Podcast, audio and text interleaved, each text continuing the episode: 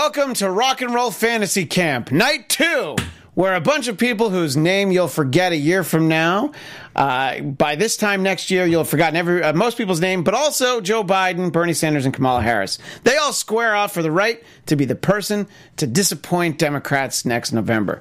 Millions of Americans tuned in for a conversation on differing opinions as how to best lead our country in a post-Trump America. Instead.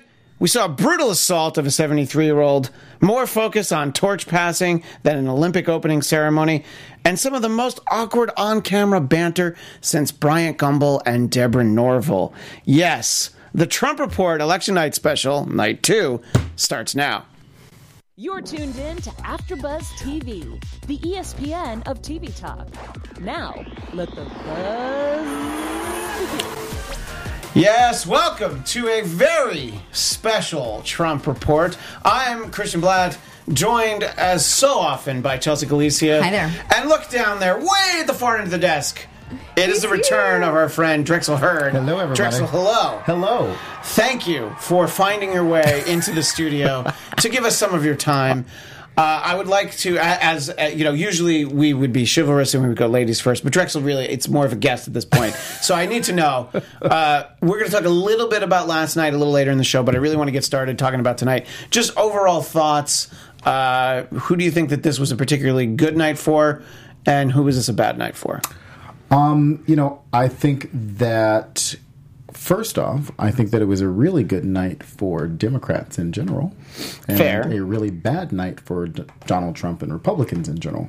Um, if I was to pinpoint like a handful of people, uh, Kamala Harris definitely won the night tonight. Um, just not not on not only on policy. Uh, but also uh, on on the way that she kind of handled herself on the stage and personality. Yeah. Um, Pete Buttigieg certainly did well. You know, you cannot uh, deny the charm of the vice president, um, Vice President Biden, uh, and Kirsten Gillibrand. I think she's an honorable mention in that as well because I think she started out really strong, um, kind of cutting her way into a ten-person conversation. But uh, it is undeniable that our junior senator here in California uh, definitely won the night tonight. Um, before we talk about you know who had a less than great night, uh, same question for you, Chelsea. Who do you think uh, particularly stood out as having a good night for you?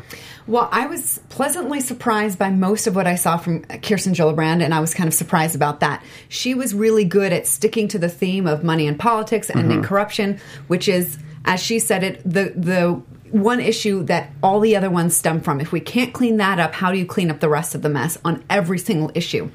And then she disappointed me when they went through and asked, you know, what is the first issue that you Right. would address? And she said something about uh, She talked about family. She talked about her signature issue, which is uh, univer- uh, pre-K, universe pre-K, and stuff like that. But so. th- th- again, then that's focusing on sort of the symptom rather than the cause. And she was doing so well at speaking of the cause of the problem money and politics, corruption, so on and so forth that you fix that, then you can fix family leave. So um, that was great. And then I was disappointed by that. Kamala Harris is um, great on, I thought, on personality because she showed that she can go head to head with Donald Trump. I think being from California is probably the biggest thing she's got going against her actually as proud as i am that Sure. she is our senator she's got that going against her of course i've got to weigh on how uh, bernie did you know bernie was bernie which is great for consistency and i feel like he's like the the, the grandfather of progressive politics and Great he- grandfather, but go on. maybe you're right about that. Um, and and then now, sort of the the younger leaders have have taken the torch. Actually, um, I, I don't think Joe Biden or Bernie Sanders needed to hand it specifically to Eric Swalwell for the younger people to actually take the ideas of Bernie Sanders that were so radical in 2016 that are now pretty common and everybody's saying a, a variation a degree of what he was what he made an issue uh, in 2016 which is medicare for all. But again um, for me the ones that stood out were all the comments about the money in politics and I, I i thought that andrew yang did a good job of getting in there from a nobody to say I have a solution to the problems that got Trump elected. A lot of it has to do with automation, and one of the solutions is this freedom dividend. He didn't obviously get a chance to explain it, but I think he got himself in there. Um, Well- and Pete Buttigieg made a great case for him to be vice president. I, I it just would be beautiful for him to replace Pence. And I actually thought that the most uh, the the issue that hurts him the most. Um, the relationship with the black community because of the police shooting involved in his community. I think he had the best response that you could have, which is, I didn't get it done.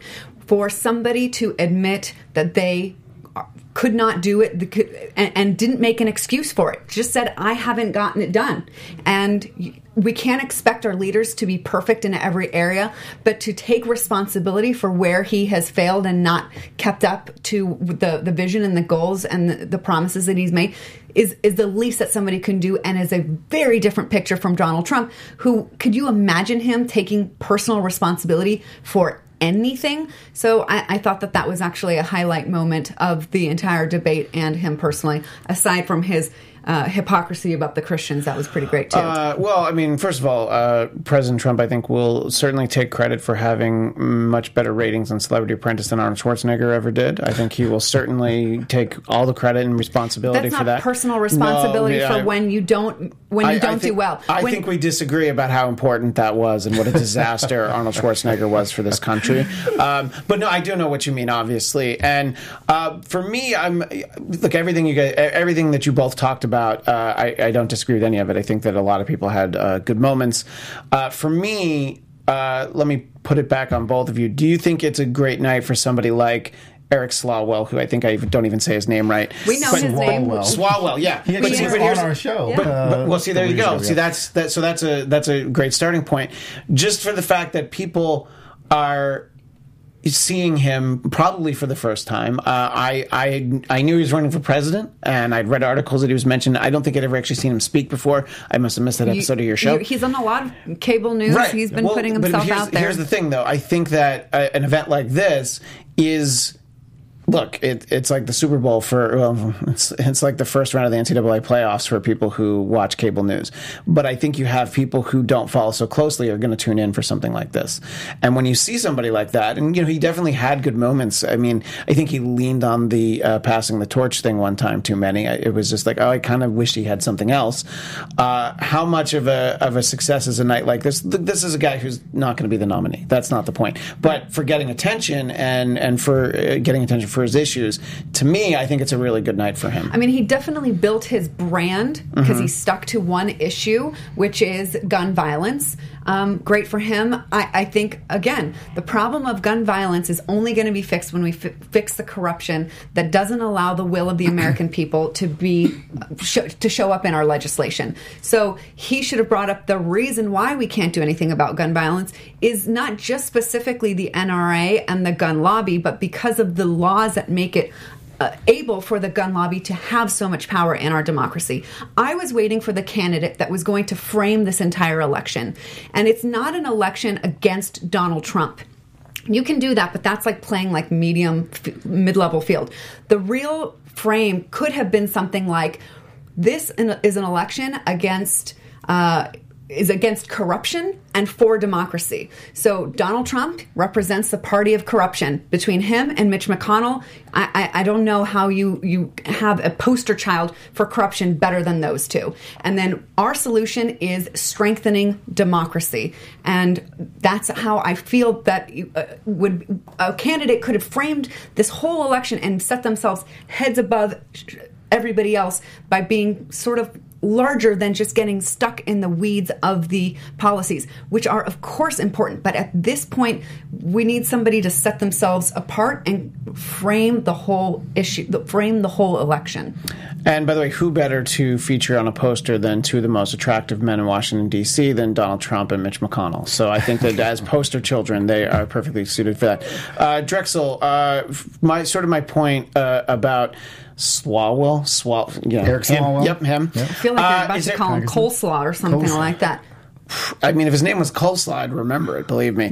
Uh, is there somebody that's you know? Let's be honest. The the the lower tier, most of them were represented last night. But for people on the stage tonight that you know aren't the more high profile, uh, who stood out? Maybe th- who surprised you? Let's put it that way. I, I think Michael Bennet from Colorado. Certainly, uh, I think some of the governors, uh, not only Michael Bennet in night two, but uh, Jay Inslee in night one. Um, you know, they certainly talked about their time as governors and their success in governors, even to the point that you know John Hickenlooper, um, uh, you know, he came here to California a couple of months ago, got booed on the stage at the California convention. I was in the hall at the time that it happened because he said no, um, no 'cause he talked socialism or no socialism. Medicare. He just said no. He just said that socialism is not the future of the Democratic Party, um, and you know California being as left leaning as you can be. Um, certainly, the Democrats. Um, California Democrats are certainly a lot more liberal than the state as a whole. Uh, however, uh, that certainly didn't go over well. However, but but at the same time, tonight he laid out this is what I did as governor pretty effectively uh, in certain po- in certain points, um, and and talked about that. So um, I, I think between Michael Bennet and Governor Hickenley, all the governors did well. Uh, uh, all the governors did well to talk about what they would bring to the table, being fr- being an executive of their state. I would agree so with you so far as saying that Michael Bennet, uh, it's not his first name, I forget. Michael Bennet, yeah. Yes, had a, a His really first great name is Swalwell. had a great uh, uh, answer in that gridlock won't end unless we get rid of Mitch McConnell. That is some some truth. We need to win the Senate. He spoke about gerrymandering. I think he was the only one who mentioned the word. And today was a horribly historic day in the in in the issue of gerrymandering. The Supreme Court just said we're not going to get involved in partisan gerrymandering where representatives will intentionally draw the districts to their liking to keep their political party in power instead of accurately representing the the the the electorate. So let's just say, like in North Carolina, it's about half and half Republicans and Democrats, but they drew the lines in such a way that seventy percent of the seats went to Republicans, and the representative who did that made it very clear. I pref- he said, "quote I prefer Republicans. I drew things in a way that would be better for the country because I believe Republicans are better for the country." And in a very divided um, decision today, along ideological lines, the conservatives said that the Supreme Court would be overreaching in its uh, judicial power to step in and and put a stop to this, which I think is just uh, unbelievably unbelievable that the Supreme Court would not step in to protect our elections, which is, you know, I, I, don't know how. I don't even know how they can justify that. I don't want to get bogged down on that issue because we're But talking about. But let me bog just down let me in just that issue- the- because it's, it didn't come up tonight. That's why we're not going to really talk Right. about it. But, but but my point about that that I will say is that you can make the argument that that is not for the Supreme Court. That that is that is a states' rights issue, and that's why they could they could logically not want to get involved with that. Uh, what were you going to say, Drexel? And then we'll No, move I, back I was to just the going to say debate. because you know Chelsea brought up the corruption portion of it, and I know that Democrats, uh, just as a party, have been talking about the long term strategy.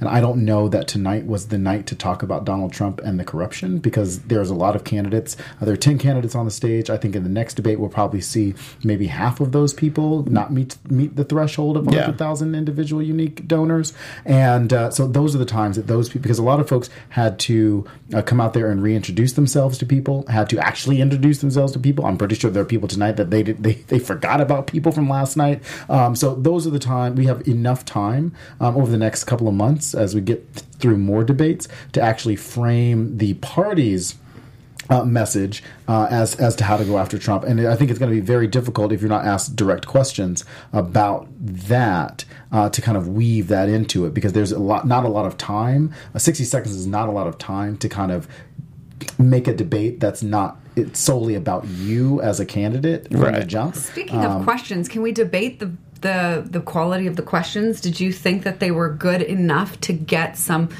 to give you a real idea of where these people? I, I think are, some of the questions uh, were good, and that goes to both nights. Uh, and I think some of them, you know, I, I think I, I don't know for uh, for a debate this size, it's very difficult to try and include everybody in it. I think that they raised some good issues that they clearly knew that you know the the racial issue was going to be something that uh, you know that is for something for Mayor Pete to talk about, and then also they they knew where they were going to when they were going to get uh, where they were going to um, rattle Biden, basically. You know, so it was very pointed. But I think a, an event like this needs to be. You know, I, I don't. I mean, it's not you know, it's not a.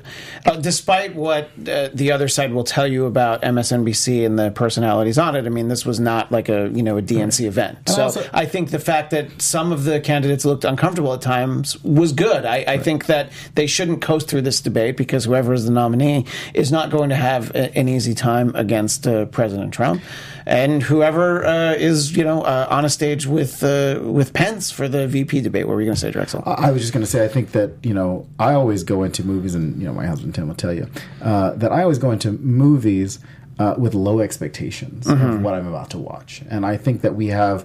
Two, we go into we went. Some folks went into this first debate thinking that it was going to be the one to set the tone.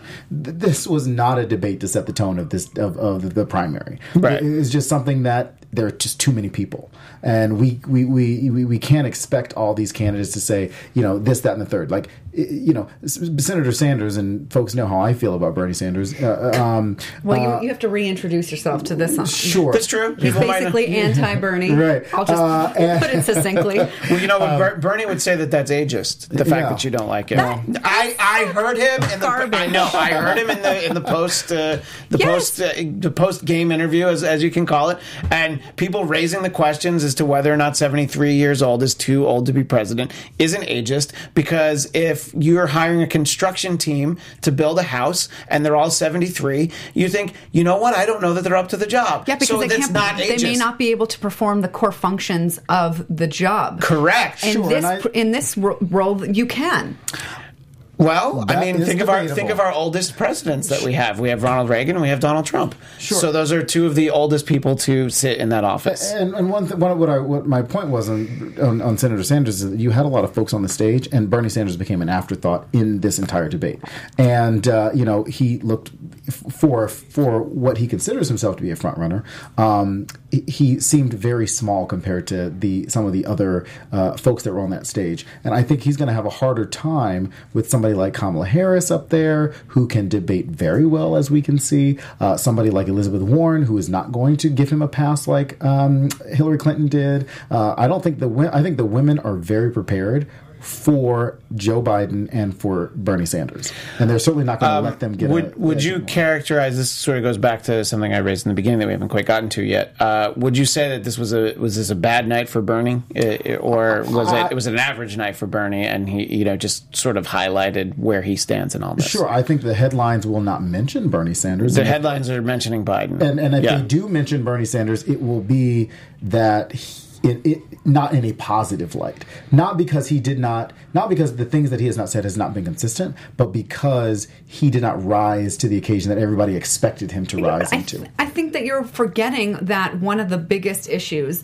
healthcare and corruption. The, there were people that mentioned money and politics and how we're going to clean stuff up. All of them, the, the first one to say any of this stuff was Bernie Sanders. So all Sure, of them are tw- carrying sure, a, a, sure, a, but that was variation. sure, but that was 2016. This is 2019. We, we're, we're, in the process of trying to. elect They're a- having a his president. conversation, so sure, and they're he having, won on right, some and level. they're having this conversation without Bernie Sanders, and they will continue to have this conversation without Bernie Sanders going Bernie into 2020. Sanders gave them permission to Sure, have Bernie the Sanders conversation. didn't give anybody permission. no to do one was talking about this Um, stuff before him, Sure. and these people have Uh, been around listen, since I, I think before I think, there, I think there's a 2016. I think there are a lot of, of issues that Bernie has uh, certainly latched himself onto and made it popular, but these are not issues. Democrats have been talking about health care for years since the 90s. You know, Not Medicare for all. What I'm saying is they've talk, been talking about a variation of universal health care for years. So I, I think that, and, and you heard in candidates today talk about uh, how best they wanted to address healthcare n- only on night one and night two. And I think everybody has a version of universal healthcare or Medicare for all that they want to address. That does not necessarily mean Bernie has a monopoly on these issues, and he certainly does not. No, but I'm saying that the fact that his ideas are now mainstream it- means he is sure, but won. it's- but that's even what- if, that's- if- that's- he won the my- war, that's my- even if he didn't win the battle. If he believes that the cause is more important than him being the nominee, which I actually don't think he does, I- if- I look, would entirely disagree with you. I, I just just this is all based on his uh, his post debate uh, interview What with uh, Andrea Mitchell, Right. where you just I, I I see a guy who, for all of the ideas that he brings to the table, is a lifelong politician, and lifelong politicians love being politicians, And and, they want to keep being politicians, and you keep wanting to get the next best job, and there's only one more job that he can try to get that he hasn't had. I think that the nomination was uh, he didn't get a fair chance at the nomination in 2016. Let's put it that way. And I think it's probably made him uh, want it even more than he did uh, four years ago or three and a half years ago, whatever. I just wanted to point Sure. out, just in, in terms of the healthcare question, because Bernie had the first question of the night for the most Yes. part, and you know, like the front runner, like like a couple of people uh, in the debate yesterday, he had to be reminded to answer the actual direct question. That, but to be fair, a lot of people had to get the reminder. And what I'll say is, I'll give him credit for, you know, it's not necessarily the way to win, but for credit for saying yes, I'm going to raise taxes in the middle class. Right, but, I, he but tried did- to not answer. He's tried it. to not answer that Yeah. question, and then and I think the moderators have been doing a good job of saying, Yeah. I need you to answer the question." I, I would say that that's your- the best thing that they did is they would do that. I'm going to give you 10 more seconds. Could you please answer which the they question? did not do in the last election, Right. which they have not, you know, right, so. which is not something you usually see. Um, for me, I would say that somebody that I know very little about, and I first heard the name from Chelsea, is Marianne Williamson.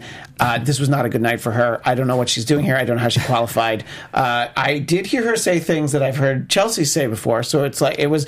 It was a reminder of like I know why you, why you at least in some level like some of what she has to say. I don't know if you actively think she's a great candidate, but I know that you like some of what she has to say.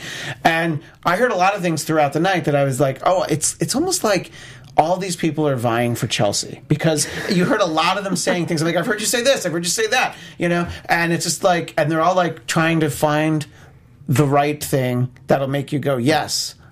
I love Alan Yang. That's who my guy is. Alan I'm just picking somebody who I know. Yeah. Uh, uh, Do you know anybody's name? no. Uh, I, there's That's Jim, why we're here. There's Jim Biden. Jim Biden. Biden. is great. Uh, and um, Colonel Sanders. I already forget who we were talking about. Oh, yeah, eleven herbs and spices. Yep. Yeah. Uh, so, Not a lot of flavor. Uh, but uh, what do you? Who who do you think that? Uh, and I, and I'll only let you pick one. Hmm. Who do you think that this was just not a great night for? There's Um, no wrong answer. Even well, if they're not on the stage, it becomes a more difficult answer. Okay, so I'm going to take the bait that you put out for me, and I will say it was not a great night for Marianne Williamson. Yeah. As uh, you know, I, I was a volunteer on her campaign, and Right. I and I firmly believe in what she stands for and, and, and the positions that she has. And my framing of, of what's important is largely paint colored by my experience uh, on on her campaign. I didn't hear her dig deep on the things that brought me to be a supporter of her. She did mention taking on why are things like this? It's because of food policy and environment and chemical policy. Yes, um, and then she kind of went off on on think the president of New Zealand. Like she tried to be cute with That's that. the specific moment And then where I was like, "Oh, come on!" And then she did exactly what I figured she was going to do, which would take her and I feel like the sort of spiritual searcher community down a notch, which in her closing she said, you know, I'm going to make, you know, Donald Trump operates on on fear and I'm going to operate on love. And it it just does not make sense in this context to understand what she's saying, you kind of have to read her books or the the the Course in Miracles, which calls a miracle a shift in perspective from one of fear to love.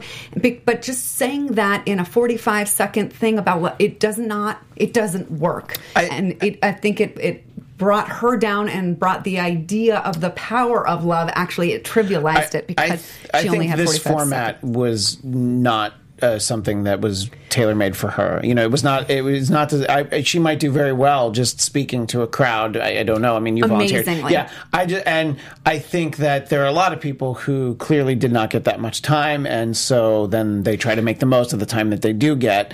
Uh, but uh, yeah, I, I think it's one of those like in life, like a thing to do is to hear Marianne Williamson speak when she is at her best.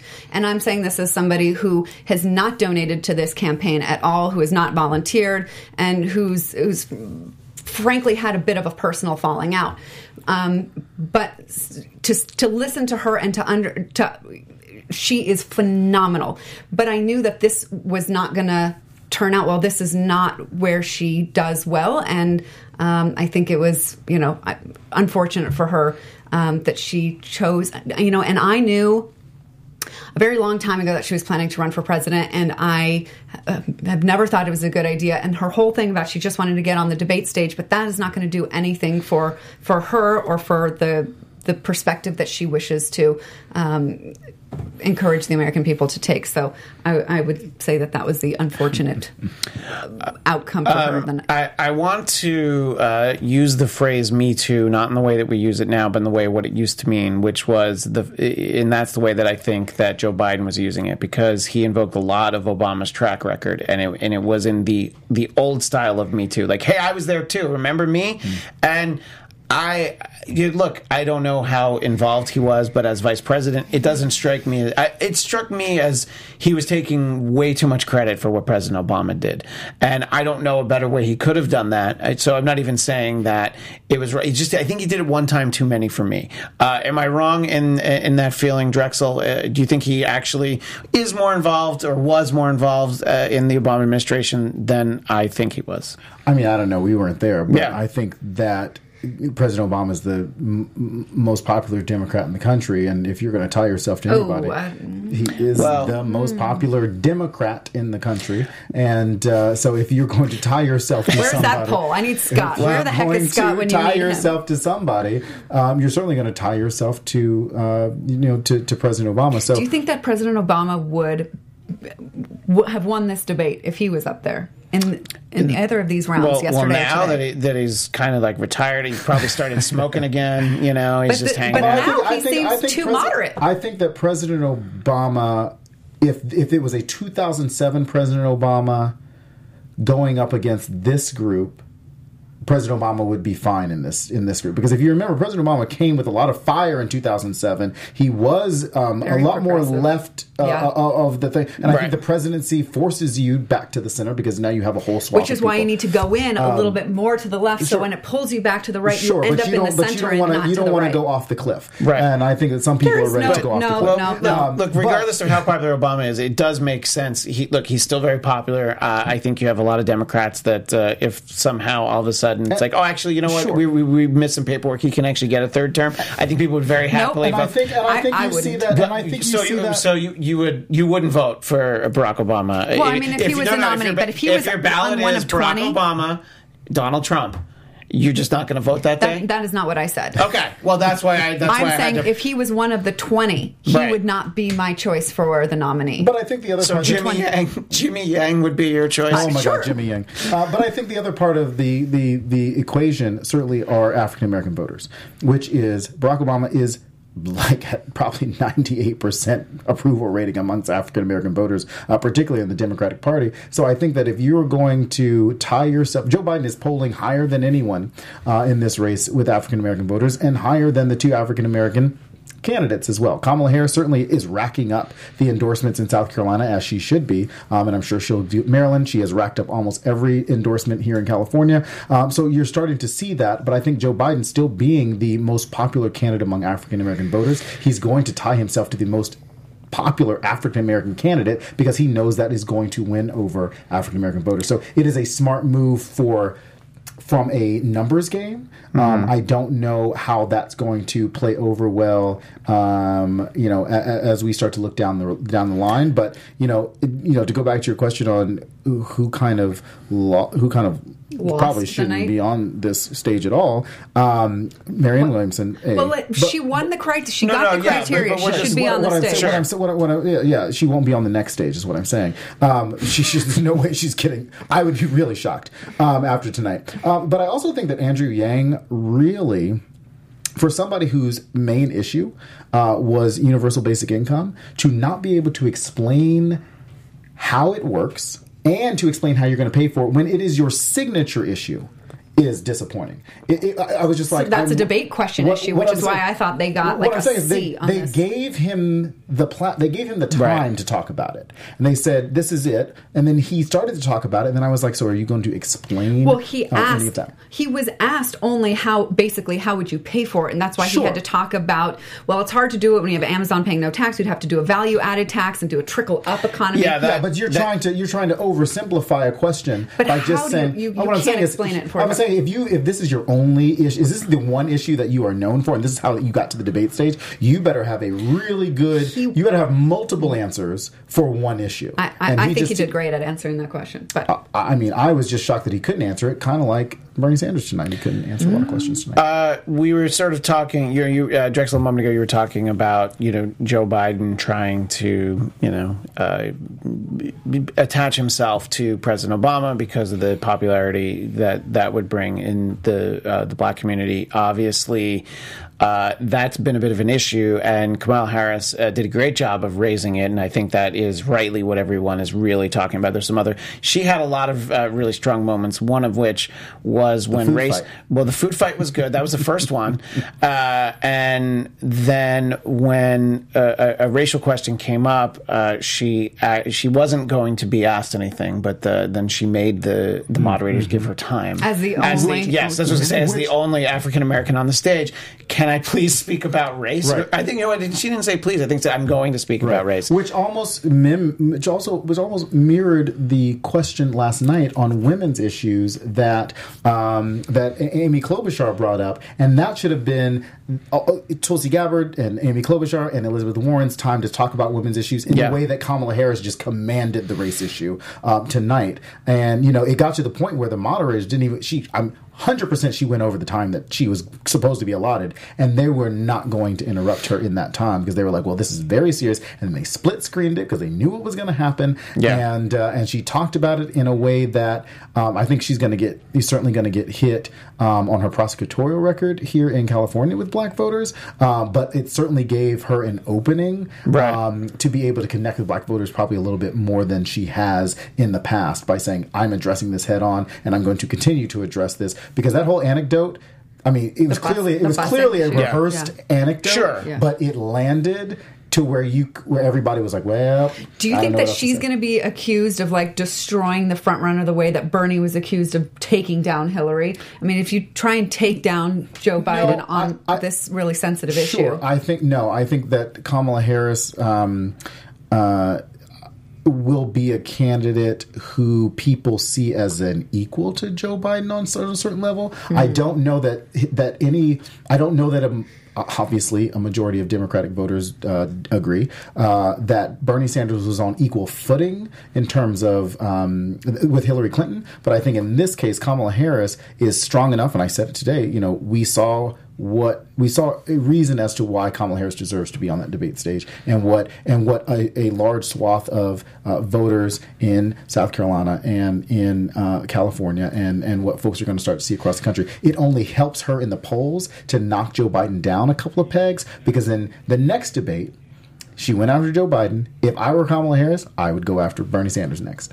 And I think that she's going to start to pick off people to bring her poll numbers up, Yeah. to bring everybody down a little bit because she's already shot across. Uh, uh, is she going to do that to Elizabeth Warren? Because Elizabeth Well, Warren's No. I, I, I, think, I, I think that eventually, if it, it's down to her and Elizabeth, which I would love, um, I would love that. Um, I, I think they're going to talk. They're going to frame their experience uh, in a way that is going to be respectful, uh, but will also be very challenging to each other. Elizabeth's going to hit Kamala on a more her more moderate record as a, as a prosecutor in, in San Francisco, and and Kamala's probably going to hit Elizabeth on on being uh, a, a coastal elite who um, who people have a hard time connecting with, and so I, I would certainly like to see that. So before we run out of time, uh, we talked a little bit about night one, and I don't want to spend a lot of time on it because uh, we did a show on that last night. If you haven't seen it, you can go ahead and find it. Uh, it- uh, so let's say, uh, from last night's debate stage, Elizabeth Warren is, I would say, the most high-profile candidate, the, the one with the best name recognition,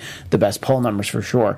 If you could only take, this is very hypothetical, if you could only take one other person, so out of that 10, Elizabeth Warren is going to move on to the next round, the next debate, but only one other person, who do you think, based on their performance last night, would be the, the one who, along with Elizabeth Warren, because she's kind of an obvious answer, uh, who do you think it ha- was had the strongest showing last night and belongs on the debate stage? You know, more so than somebody like Marianne Williamson or other people who were up there tonight. I see Chelsea thinking long and hard. I'm looking over the names that Drexel Uh, yeah, so if Drexel has an answer, we'll I let do. we'll let Chelsea continue to ponder. I think it should have been the person who should have been the vice presidential nominee in 2016, and that is Julian Castro. Yeah, I I did think he had a he had some really good moments last night. You know, I, I don't thought- know what that was. but That's Well, that was that was the Jerry Springer show. Yeah, yeah. But um, but listen, We'll have we'll have our we'll be back with our final thought in a moment. Anyway, go ahead. Uh, but I, listen, I think that Julian Castro. Um, I, I think his ability to jockey Beto O'Rourke last night Yeah. showed that he can debate well.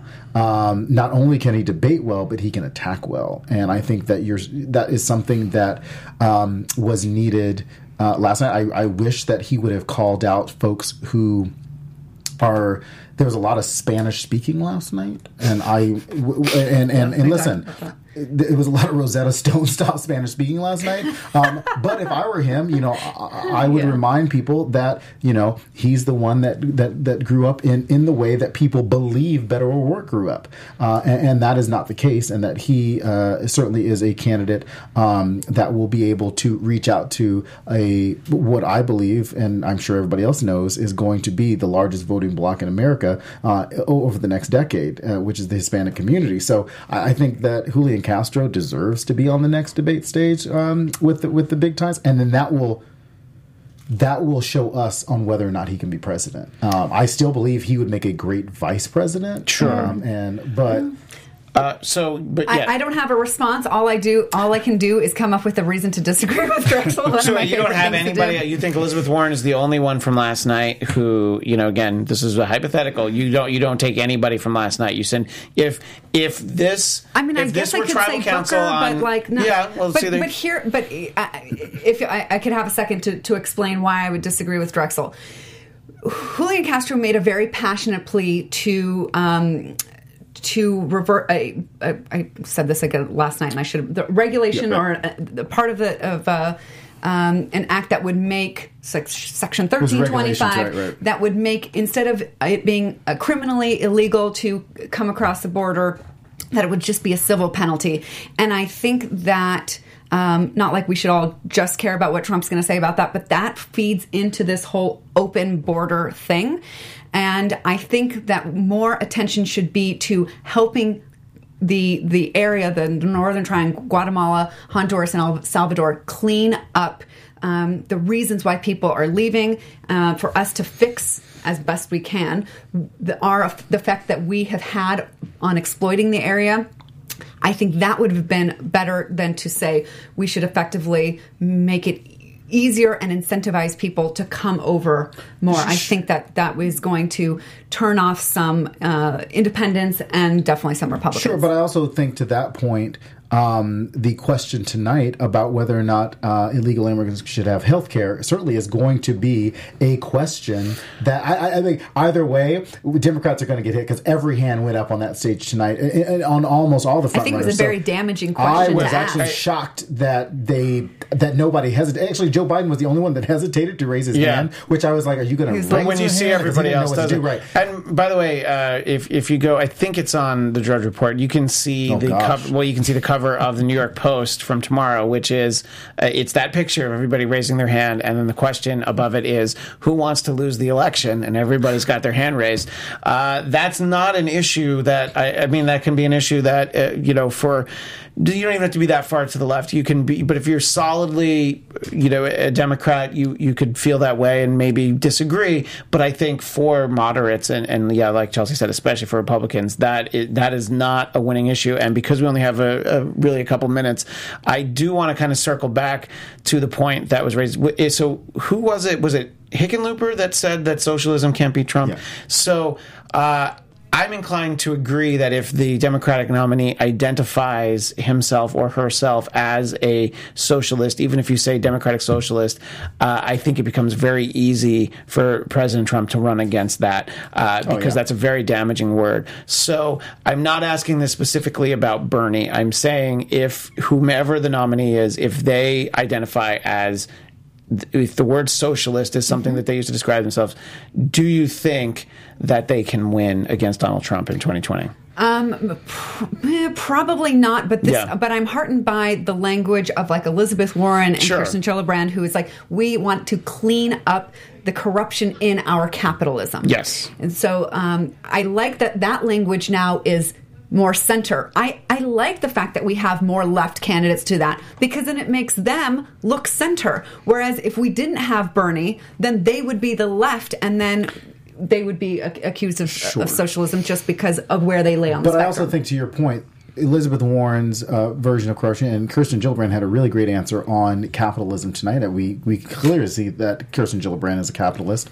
Being able to explain capitalism in a way that is not a dirty word um, to the American people, which which is what Bernie does not do, um, is something that is a winning issue for a large swath of Americans. And and Bernie not being able to explain that um, is is to his detriment because I think that if you if, if we are going to talk about corruption and if you believe that Bernie is the one that brought it up first, he has not been able to. Ex- He did. What I'm saying is he's not been able to explain it in a way that it brings more people to the table across all different spectrums. I have because I've heard him speak in person where he had like 20 minutes to explain. Sure, but I think that when you don't have 20 minutes and you got to you've got to be able to uh, effectively uh, ex- uh, tell the American people where you stand, uh, you better have a good answer. And this is not Bernie's first rodeo, and he was unable to explain a lot of stuff tonight. And Oh, uh, man, you know, you are just- and, I forget but, how but, but I also hate. But, it's not hate. I'm just saying for what it was for a front runner, there was a lot of missed opportunity tonight. It wasn't. It Well- was not about. It's not about Bernie. It's Yeah. just like with Joe Biden had a lot of missed opportunity tonight, and for the most part. Uh, you know that was a problem for him, and he was not able to do that. I also think that Democrats should have been tying themselves. If you want to really talk about corruption, they should have been tying themselves to HR one, which was the Democrats' first bill out of the House this year, um, and, and really talking about uh, the things that Democrats have been doing uh, over the last six months. Which is this is what Democrats are doing. This is what we plan on on, on going forward with. I agree with you. Know, can't say I agree with Nancy Pelosi, but I agree with X, Y, and Z and the policies that we've been putting forth. And Republicans haven't been doing that over the past decade or, or two. And they're blocking it because of corruption. They're not doing their job. Mitch Right. McConnell gets to decide which Supreme Court members are, Right, you know. So, anyways. We're we're pretty much out of time, and I do want to give credit to everybody who was in the chat. Uh, Storage Yard resident pointing out that we have not incorporated the conversation from the chat. Storage Yard resident, uh, we love that you're always here. Here's what I'm going to say to you: uh, when we have our next live show, which will not be this Tuesday, it'll be Tuesday, July 9th.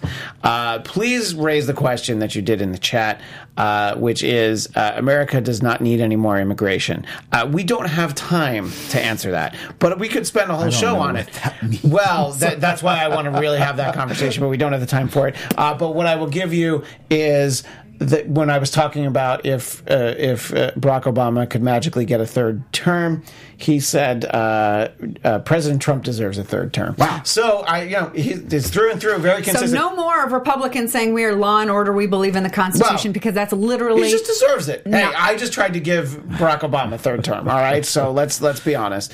Uh, anyway, we appreciate everybody's there in the chat, uh, including Tim, who's not usually there. By the way, I know. So, but that's because you're not usually Hi, here. Tim. That is very Yeah, it was great to see you. Uh, great to see everyone. Uh, so yes, as I mentioned, our next live show uh, will be Tuesday, July 9th, mostly just because uh, well, we had two shows this week, but I'm going to be away with my family. So uh, everybody have a good uh, Fourth of July, and uh, you can find me on Twitter and Instagram at Christian DMZ. Chelsea, where do people find you? on Twitter at Chelsea Galicia. And Drexel, where do people find you? And they should.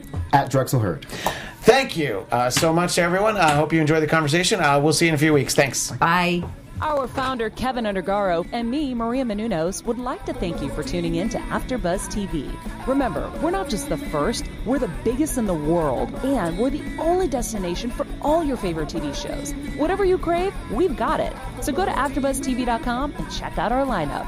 Buzz you later.